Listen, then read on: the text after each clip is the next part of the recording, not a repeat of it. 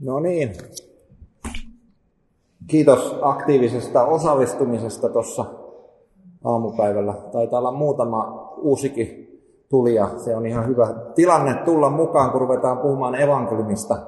Mutta muutama sana muista asioista ensin, nimittäin tuolla kirjapöydän vieressä on mainospöytä, jossa on monenlaista lehtistä, mutta siellä on tämmöinen podcastit, äänessä kansanlähetys, mainos, jossa on täällä sisäsivulla sitten, kuvat on pieniä, ei näy sinne, mutta on kolme, kuusi, kahdeksan erilaista podcastia, joita me saadaan tehdä, niin mä oon tänään täällä mukana Mika Järvisen kanssa, joka on meidän vastaa näistä podcasteista ja yhdessä saadaan tehdä tämmöistä Pieni ihminen suuressa mukana podcastia ja lämpimästi suosittelen kuuntelemaan niitä. Voi tietokoneella tai jos on älypuhelin, niin myöskin sillä kuunnella. Siellä on erilaisia juttuja.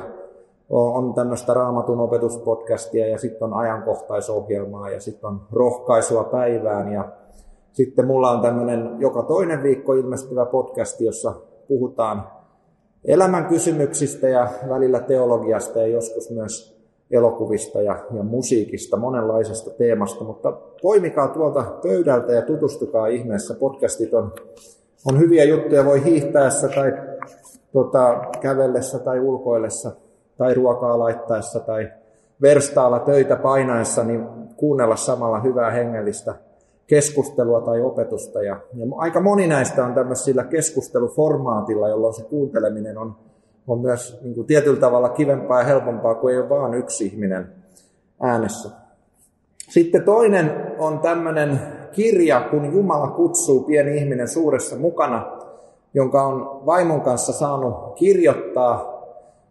Ensin kieltäydyin tätä kirjaa kirjoittamasta ja sitten se jäi mielen päälle niin, että päätettiin vaimon kanssa sitten kuitenkin, että yhdessä voitaisiin kirjoittaa. Me pohditaan tässä sitä, että mitä lähetystyö on tänä päivänä, minkälaisia kysymyksiä nousee sekä sen lähtien että lähettäjän kannalta esille, ja sitten jotenkin niin kun yritetään niin kun sitä paaluttaa, että lähetystehtävä on, on semmoinen yhteinen tehtävä, jossa, jossa ei ole kysymys siitä pelkästään, että joku lähtee, vaan siitä, että me ollaan yhdessä lähettämässä ja joku lähtee, joku kerää varoja, joku rukoilee, toivottavasti kaikki rukoilee, mutta että meillä on erilaisia osatehtäviä siinä suuressa tehtävässä ja, ja se ei olisi mahdollista ilman sitä, että yhdessä saadaan tehdä. Sama koskee sitä, kun me saadaan nyt Gersonia lähettää Tansaniaan opettamaan. Se on meille suuri ilo ja, ilo ja kunnia ja meitä kaikkia kutsutaan olemaan siinä,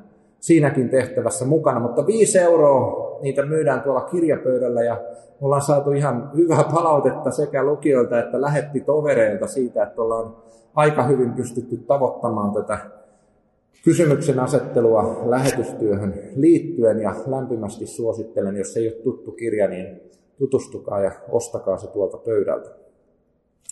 Hiljennetään rukoukseen. Pyhä Jumala, me kiitämme siitä, että olet uskonut meille evankeliumin ilosanoman. Me kiitämme siitä, että me tiedämme, että sinä lähetit oman poikasi, koska rakastat meitä jokaista niin paljon, että annoit hänet ristin kuolemaan, jotta me voimme saada syntimme anteeksi. Kirkasta tätä totuutta meille sanasi kautta ja auta meitä ymmärtämään yhä syvemmin sitä evankeliumin valtavuutta, sitä, että siinä todella on maailman paras uutinen. Jeesuksen nimessä. Amen. En tiedä, oletteko koskaan miettinyt sitä, että kun on monenlaista myyjää ja kaupustelijaa, jotka vakuuttaa sitä, että juuri tämä heidän myymänsä tavara on, on se, mitä sinä tarvitset elämääsi. Mä ajattelin, että ehkä sitä oli vielä enemmän silloin niin kuin nousukaudella ää, aikanaan, että jossa, jossa todella luotiin semmoinen mielikuva, että kun kotiin tulee tämä uusi multi-mix-laite, niin sen jälkeen se koko arki on mullistunut. Ja jossain mielessä näiltä myyjiltä varmaan on edellytetään sitä, että he ainakin jollain tavalla uskoo siihen, että se laite todella on niin hyvä, että se voi mullistaa sen arkisen elämän.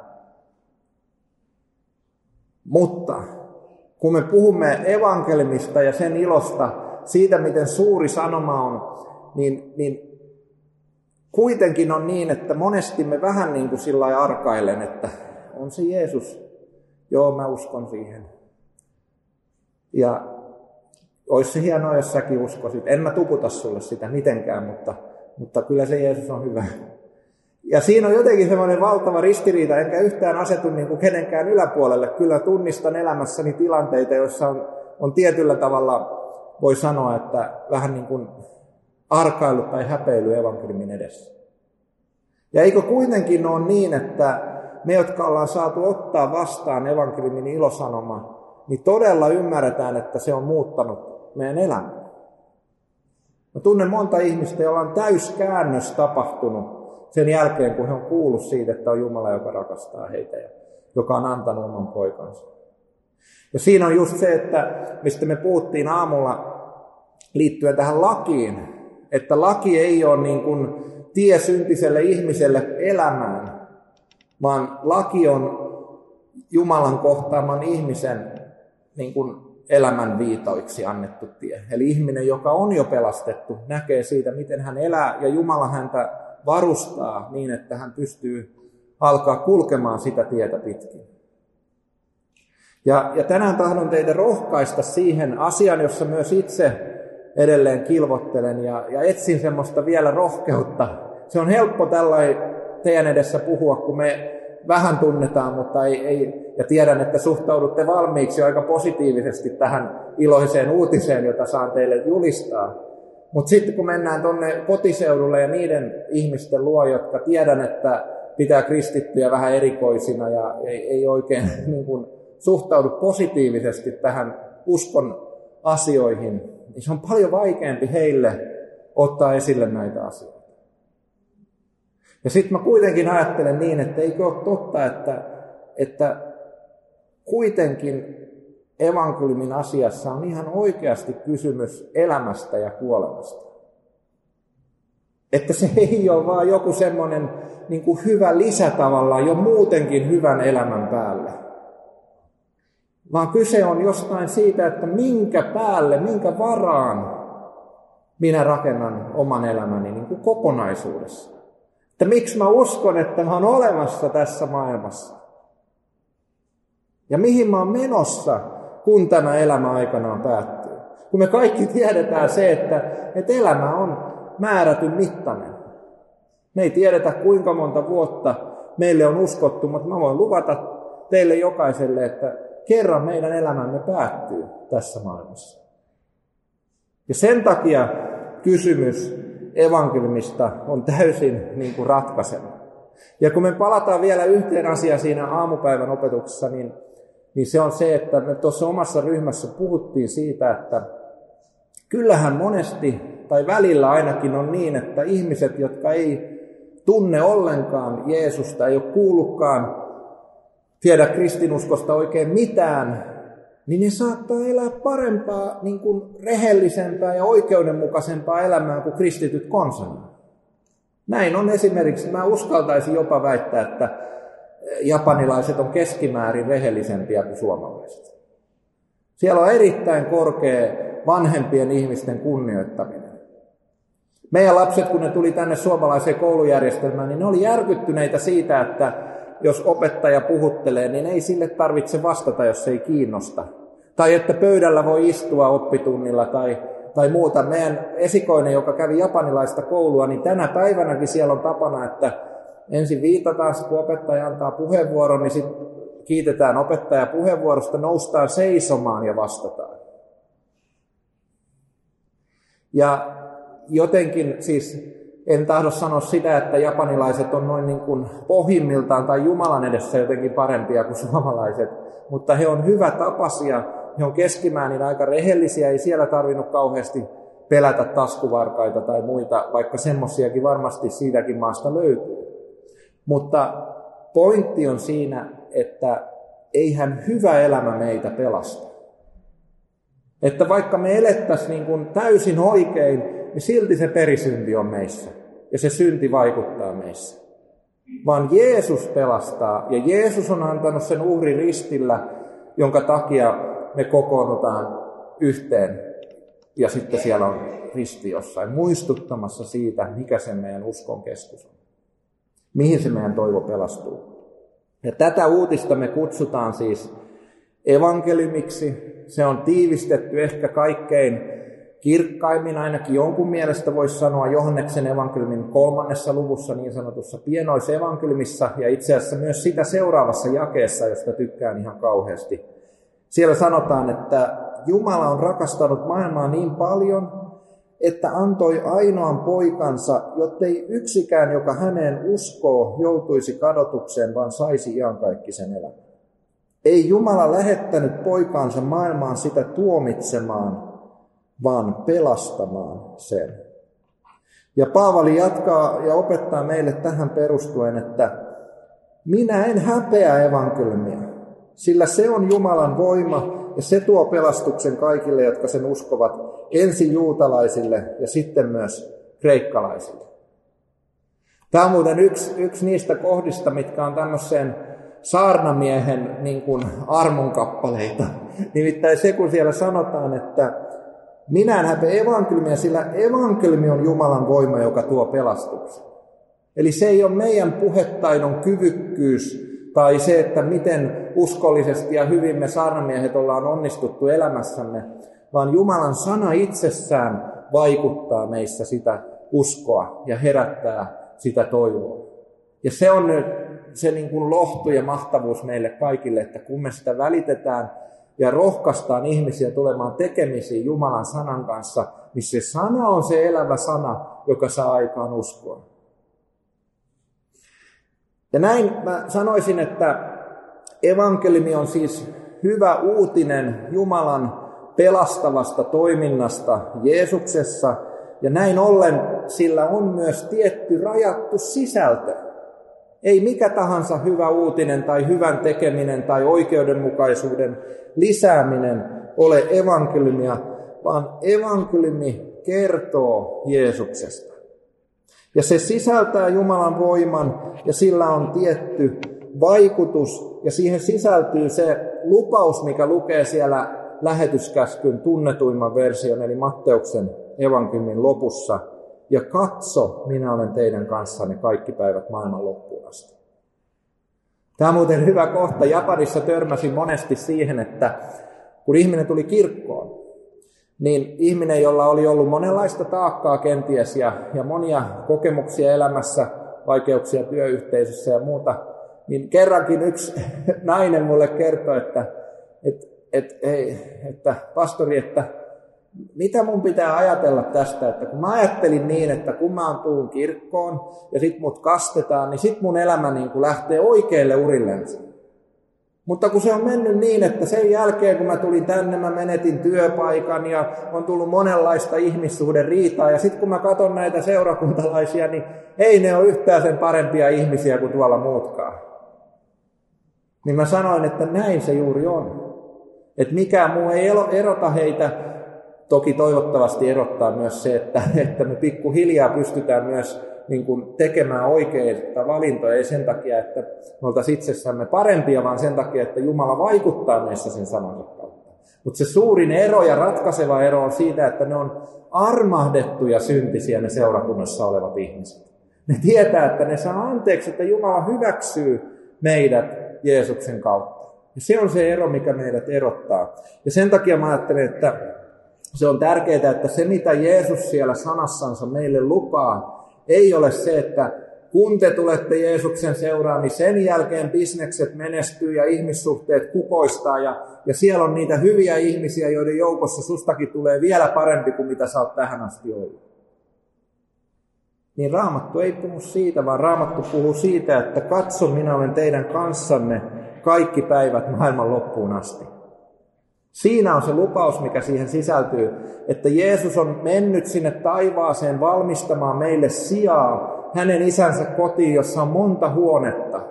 Eli ei tarvitse miettiä sitä, että sieltä loppuu tila kesken. Kun Jumala sanoo siellä muun muassa toissa Pietarin kirjeessä, Pietari vakuuttaa, että Jumala tahtoo, että kaikki ihmiset pelastuisivat.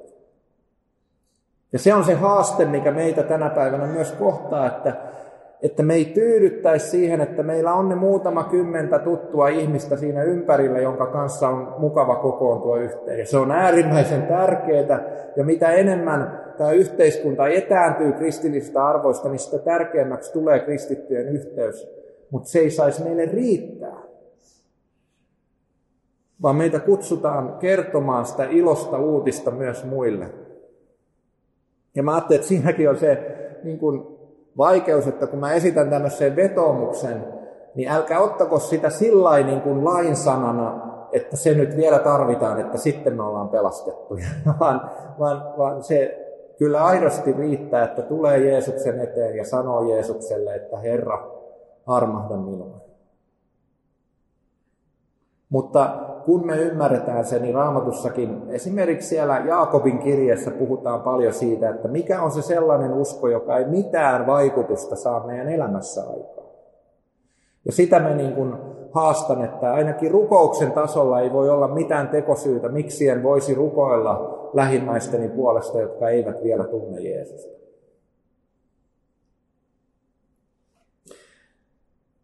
Tarkastellaan nyt sitten vielä raamatun valossa sitä, mikä se evankeliumin keskus on. Ja mä tykkään itse sitä, että se on jotenkin vaikuttavaa, että kun me lähdetään lukemaan uutta testamenttia, ja siellä kirkko syntyy ja, ja opetuslapset lähtee julistamaan Jumalan sanaa, niin se toistuu ja toistuu se evankeliumin ydinsisältö alusta saakka hyvin samanlaisen. Otetaan esimerkiksi täältä korintolaiskirjeestä kohta, jossa, jossa tota, Paavali pitää puhetta ja palauttaa mieleen evankeliumin. Luetaan tästä. Eli 15. luku ensimmäistä jakeesta lähtien. Veljet, minä palautan mieleenne sen evankeliumin, jonka olen julistanut teille. Te olette ottaneet sen vastaan ja pidätte siitä kiinni. Ja sen avulla te myös pelastutte, jos säilytätte sen sellaisena kuin minä sen teille julistin. Muuten olette turhaan tulleet uskoviksi. Ennen muuta annoin teille tiedoksi tämän, minkä itse olin saanut vastaanottaa. Kristus kuoli meidän syntiemme vuoksi, niin kuin oli kirjoitettu. Hänet haudattiin, hänet herätettiin kuolleista kolmantena päivänä, niin kuin oli kirjoitettu. Ja hän ilmestyi Keefakselle ja sitten niille kahdelle toista. Sen jälkeen hän ilmestyi samalla kertaa yli viidelle sadalle veljelle, joista useimmat ovat yhä elossa, vaikka jotkut ovatkin jo nukkuneet pois. Tämän jälkeen hän ilmestyi Jaakobille ja sitten kaikille apostoleille. Viimeiseksi kaikista hän ilmestyi minullekin, joka olen kuin keskosena syntynyt. Se on upeata, että se evankeliumin sisältö on ollut sama ja se on muuttumaton yhä tänä päivänä. Se keskittyy siihen Jeesuksen elämän, kuoleman ja ylösnousemuksen ympärille. Se on tärkeää muuten se, että, että Jeesus ei vain kuollut siellä ristillä, on ristillä kuollut moni muukin, vaan se, että kolmantena päivänä hän nousi kuolleista. Se on tavallaan se sinetti, joka osoittaa sen, että Jeesus oli, oli todella sitä, mitä hän sanoi olevansa. Että hän oli Jumalan poika, joka teki niitä tekoja, joita Jumala oli tarkoittanut hänet tekemään. Evankeliumi kertoo meille siitä, millainen Jumala on. Se kertoo meille sen tavallaan, se täydentää sen kuvan siitä laista. Laki kertoo meille, mitä Jumala niin kuin odottaa meiltä. Se kertoo meille siitä Jumalan pyhyydestä. Se kertoo monta asiaa Jumalasta, mutta jos siihen ei liitetä sitä kokonaisuutta, jossa evankeliumi otetaan mukaan, niin me nähdään vain osa siitä kuvasta. Mä ajattelen niin, että Jumala on siis luoja ja hän on pyhä ja Jumala on luonut kaiken, mitä täällä maan päällä on. Ja, ja tämä on niin kuin ensimmäinen asia, jota meidän on hyvä ymmärtää, kun me katsotaan tätä maailmaa ja, ja puhutaan Jumalasta. Nimittäin kun me luetaan sieltä, kun Jumala oli päättänyt luomistyönsä, niin siellä sanotaan, ja jo matkan varrella, mutta kun kaikki on luotu, niin Jumala sanoi, ja Jumala katsoi kaikkea tekemäänsä, ja kaikki oli hyvää. Jumala on luonut kaiken ja hän myös ylläpitää kaiken tänä päivänä. Meidän elämämme on jatkuvasti hänen käsissään ja myöskin niin sillä tavalla hänen käsissään, että me ei päästä lopulta niin kuin pakoon häntä. Se on hirveän puhutteleva kohta siellä Edenin paratiisissa, kun Aadam ja Eva oli langennut, sitten he oli mennyt piiloon.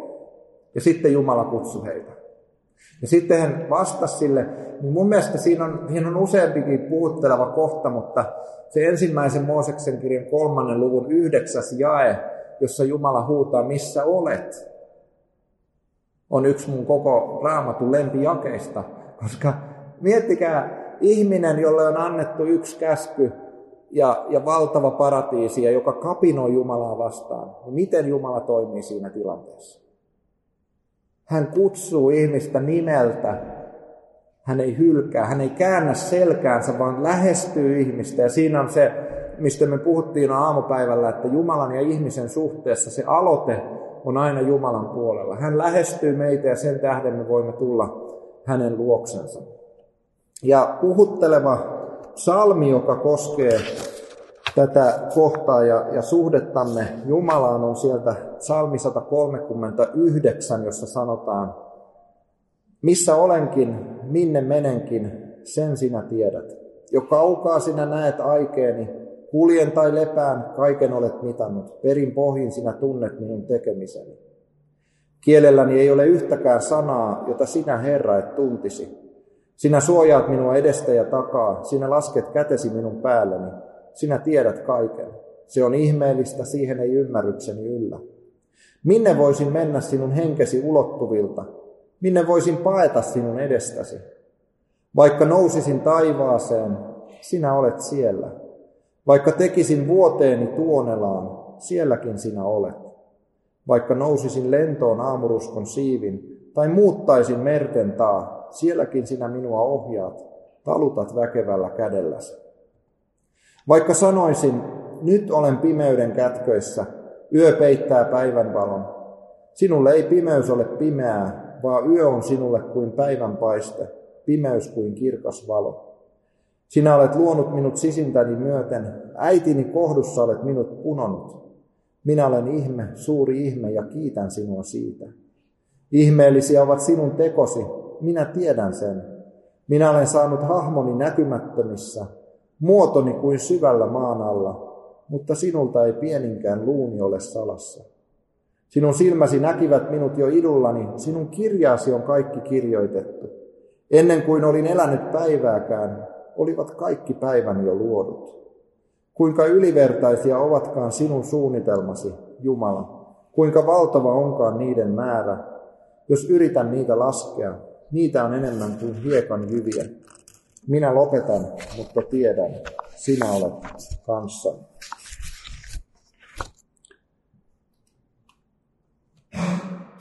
Se maailma, jossa me tänä päivänä elämme, ei ole paratiisi. Me hyvin konkreettisella tavalla ollaan viime vuosien aikana opittu se, kun ensin tuli pandemia, ja eilenkin käytin tätä kuvausta, kun mun mielestä se kuvasi sitä pandemian tuottamaa etääntymistä, joka laittoi meidät eroon toisistamme niin jotenkin kouriin tuntuvalla tavalla, kun ne näytti silloin uutisissa niitä kuvia, jossa lapsenlapsi katsoo ikkunan takaa sitä isoäitiä, joka on siellä hoitokodissa, eikä saa häntä kohdata, eikä saa halata, eikä tulla siihen lähelle. Ja siinä oli se, mitä pandemia teki. Ja sitten kun me ajateltiin, että nyt pandemian rokotuksilla saatu sillä tavalla kuriin, että voidaan kuitenkin tulla yhteen, niin mitä alkoi? Silloin alkoi sota. Sitten puhutaan, bensahinta on noussut ennätyksiin ja ruoan hinnasta puhutaan ja puhutaan siitä, että loppuuko, loppuuko ruoka tai ainakin joku vilja tai jotain. Ja jotenkin se ei ole nyt, kun sotaahan on ollut koko ajan jossain päin maailmaa. Monenlaisia sotia on ollut ja on tälläkin hetkellä menossa muitakin kuin tämä Ukrainan sota. Mutta on ymmärrettävää, että se tulee meitä lähelle aivan eri tavalla, kuin se on se sama Venäjän maa, joka hyökkäsi meitä kohtaan, jonka kanssa meillä on oma sotahistoria, jonka kanssa meillä on pitkä raja. Ja sen takia ne kysymykset nousee niin väkevästi mieleen, että, että miten meidän turvallisuudemme laita on. Ja tämmöisessä maailmassa me elämme, jossa me näemme, että, että vääryys ei, ei ole vaan tämmöisissä pandemioissa ja, ja valtioiden välillä, vaan myös ihmissuhteissa on monenlaista hankausta ja ja kiistaa ja, ja riitaa. Ja me nähdään se, että on niin monenlaista kärsimystä. Mutta se sama lupaus siitä evankeliumista, joka Adamille ja Evalle annettiin tässä ensimmäisessä Mooseksen kirjassa 3.15. Ja minä panen vihan sinun ja naisen välille ja sinun sukusi ja hänen sukunsa välille. Ihminen on iskevä sinun pääsi murskaksi ja sinä olet iskevä häntä kantapäähän. Tämä sinä olet iskevä häntä kantapäähän on, on tulkittu, että kun Jeesus oli ristillä ja hänen kantapäänsä läpi lyötiin semmoinen valtava naula, niin siinä oli se saatanan isku kantapäähän. Ja se Jeesuksen voitto, se missä se ihminen murskasi käärmeen, eli saatanan pään, oli se, että kun Jeesus kuoli syyttömänä siellä ristillä, niin hänen kuolemansa ja ylösnousemuksensa sovitti meidän syntiin. Ja siinä on se todellisuus, josta se puhuu, se lähetyskäsky, että minä olen teidän kanssanne kaikki päivät maailman loppuun asti. Ja se on puhuttelevaa, että jotenkin kun se tulee ensimmäisen kerran se lupaus heti sen syntiinlankemuksen jälkeen, se toistetaan sitten Noalle ja sitten se toistetaan kaikkein selkeimmin annetaan sitten Abrahamille, jossa sanotaan, että annetaan kolme lupausta. Että sinun jälkeläisiäsi on oleva kerran yhtä paljon kuin rannalla on hiekkaa tai taivaalla on tähtiä. Siellä ensimmäinen Mooseksen kirja 12 luku.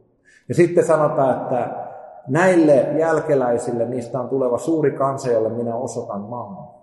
Ja yksi näistä jälkeläisistä, niin kuin Galatalaiskirjassa sanotaan, että ei, ei niin kuin sen jälkeläisten kautta, vaan yhden jälkeläisen kautta tulee lunastus, tulee pelastus koko maailman ihmisille.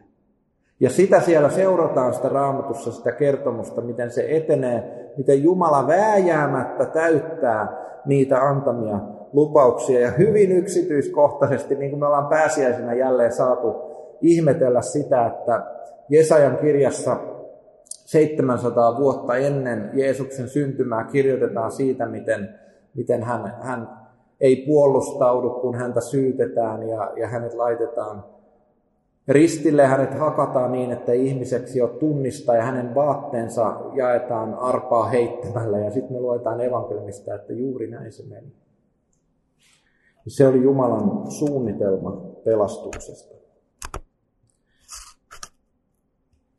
Ja sitä kautta se siunaus, mistä siellä puhutaan, tulee todella koko maailmalle, sen kaikille jälkeläisille. Ja se on jotenkin valtavan puuttelevaa, että se etenee siellä se lupaus.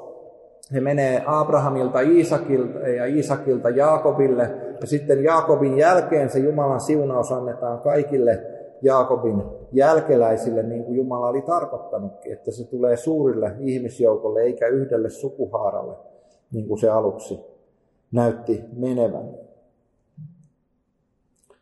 Ja Jesajan kirjassa puhutaan siitä, että kun hän antoi itsensä sovitusuhriksi, hän saa nähdä sukunsa jatkuvan. Hän elää kauan ja hänen kauttaan täyttyy Herran tahto. Ja sitten 2000 vuotta myöhemmin Jeesus syntyy. Ja sitä odotusta oli monenlaista, mutta Jumalan tahto toteutui sen keskellä. Ja mä ajattelin, että tämä koko kertomus on tärkeä niin kuin kehys meille, kun me katsotaan evankeliumia, se, että miten se sieltä alusta lähtien meni ja mitä siinä tapahtui, koska sen kautta me voidaan huomata monta asiaa evankeliumista. Ensimmäinen asia on se, että joskus kuulee semmoisen niin virheellisen sanoman, että vanha testamentti on lakia ja uusi testamentti evankeliumia, joka ei pidä paikkansa, vaan me nähdään sieltä, että välittömästi syntiilankemuksen jälkeen annetaan ensimmäinen evankeliumin lupaus, että kerran tulee Eevan jälkeläinen, joka murskaa saatanan vallan ja jo, joka, jota käärme iskee kantapäähän. Ja näin sekä vanhasta että uudesta testamentista löytyy molemmista lakia ja evankeliumia. Ja sitten toiseksi me huomataan se, että, että se siunaus perustuu myöskin Jumalan sanaan. Me saatetaan niin helposti ajatella niin kuin inhimillisesti, no tänä päivänä se on ehkä vähän muuttunut, mutta ennen vanhaa se myös se perimysjärjestyksessä näkyy, että esikoinen perii kaiken. Ja esikoinen on perheessä etuoikeutetussa asemassa. Mutta jo raamatusta me nähdään, että, että tänään se, tai enää se ei me enää meillä laissakaan, vaan kaikki perilliset on samassa asemassa, mikä on valtava hieno asia. Mutta me nähdään, että Jumalan sana puhuu tästä jo nimittäin Esaun ja Jaakobin suhteessa. Esau oli näistä kaksoisvelistä vanhempi, hän oli muutaman minuutin syntynyt ennen pikkuveljäänsä Jaakobia, ja silti lain ja sen ajan käytäntöjen mukaan Esau oli sen siunauksen perijä. Ja näin oli myös ajatellut isä Iisak nimittäin, että hän siunaa sen vanhemman veljen ja antaa sen Jumalan lupauksen ja siunauksen sille. Mutta sitten me huomataan sieltä se, että Jumala sanoi, vanhempi on palveleva nuorempaa. Ja, ja näin me nähdään sieltä, että ennen kuin he oli tehnyt mitään, tämä oli äitille annettu lupaus, niin Jumala oli oman sanansa mukaan osoittanut, että esikoisoikeus kuului jostain syystä Jaakobille. Me ei tiedetä sitä, miksi Jumala oli näin päättänyt, ja me voidaan silti tietää se, että se mitä Jaakob teki oli väärin. Eli vaikka oli olemassa Jumalan sana äidille siitä, että, että, että siunaus kuuluu nuoremmalle veljelle, niin silti se, että Jaakob petti veljensä ja, ja käytti hyväkseen tämän heikkoutta, niin ei tietenkään ollut oikein. Eli yksi asia, mitä me huomataan, kun me niin kuin nähdään niin kuin näiden suurten sankarien elämää, uskon sankarien elämää raamatussa, on se, että, että, että kun he tekee väärin, niin he aidosti tekee väärin. Niin kuin esimerkiksi se, että Daavid lähetti ihastu naiseen, jonka näki katolla peseytymässä ja lähetti tämän miehen eturintamaan, jotta hän kuolisi siellä. Se oli synti, josta Daavid joutui maksamaan kalliin hinnan sitten myöhemmin. Mutta me huomataan tästä Esaun ja Jaakobin veljessuhdetta ja elämää katsomalla sitä, että ihmisen syntymässä saatu asema ja luontaiset kyvyt eivät peri Jumalan siunausta. Että Jumalan siunaus perustuu hänen omaan sanansa eikä siihen, että joku noudattaa lakia ja ansaitsee sen siunauksen. Me ei voida ansaita Jumalan siunausta, vaikka tekisimme kaiken, vaan se voi ottaa vastaan vain lahjana hänen sanansa kautta. Ja me nähdään tästä siis, että Jumalas toimii oman sanansa kautta. Uusi testamentti opettaa meille siitä, että Jumalan sana synnyttää ihmisen uudesti. Tämä tapahtuu sekä raamatun että niin kuin mukaan sekä kuulun sanan kautta että myös sitten kasteessa, jossa Jumalan sana yhtyy aineeseen ja vaikuttaa. Siellä lukee esimerkiksi Tiituksen, mulle sitä, ei onhan se tossa, anteeksi, se on siellä kalvolla myös näkyy. Tiituksen kirjeessä lukee, mutta kun Jumalan meidän pelastajamme hyvyys ja rakkaus ihmisiä vastaan tuli näkyviin, hän pelasti meidät ei meidän hurskaiden tekojemme tähden, vaan pelkästä armosta. Hän pelasti meidät pesemällä meidät puhtaiksi niin, että synnyimme uudesti ja pyhä henki uudisti meidät. Tämän hengen hän vuodatti runsaana meidän päällemme vapahtajamme Jeesuksen Kristuksen kautta, jotta me hänen armonsa ansiosta tulisimme vanhurskaiksi ja saisimme osaksemme ikuisen elämän niin kuin toivomme. Tämä sana on varma ja haluan sinun tähdentävän näitä asioita, jotta ne, jotka uskovat Jumalaan, tekisivät ahkerasti hyvää. Tällainen on ihmisille hyväksi ja hyödyksi. Ja tämän hengellisen uuden syntymän vertauskuvana toimii Jaakob, vaikka inhimillisesti siunaus ei olisi kuulunut hänelle, niin Jumala sai sanallansa aikaiseksi sen, että hänestä tuli siunattu perillinen. Ja me nähdään se, että, että tämä sama toteutuu myös meidän elämässämme. Siellähän vielä voidaan katsoa siitä roomalaiskirjeestä se, että mihin se nyt perustuu, niin se on se sana, missä sanotaan, että jo ennen kaksoispoikien syntymää, ennen kuin he vielä olivat tehneet mitään hyvää tai pahaa, Jumala sanoi Rebekalle, vanhempi on palveleva nuorempaa. Näin Jumala osoitti, että hänen suunnitelmansa perustui hänen omaan valintaansa – ei ihmisten tekoihin, vaan kutsujan tahtoon.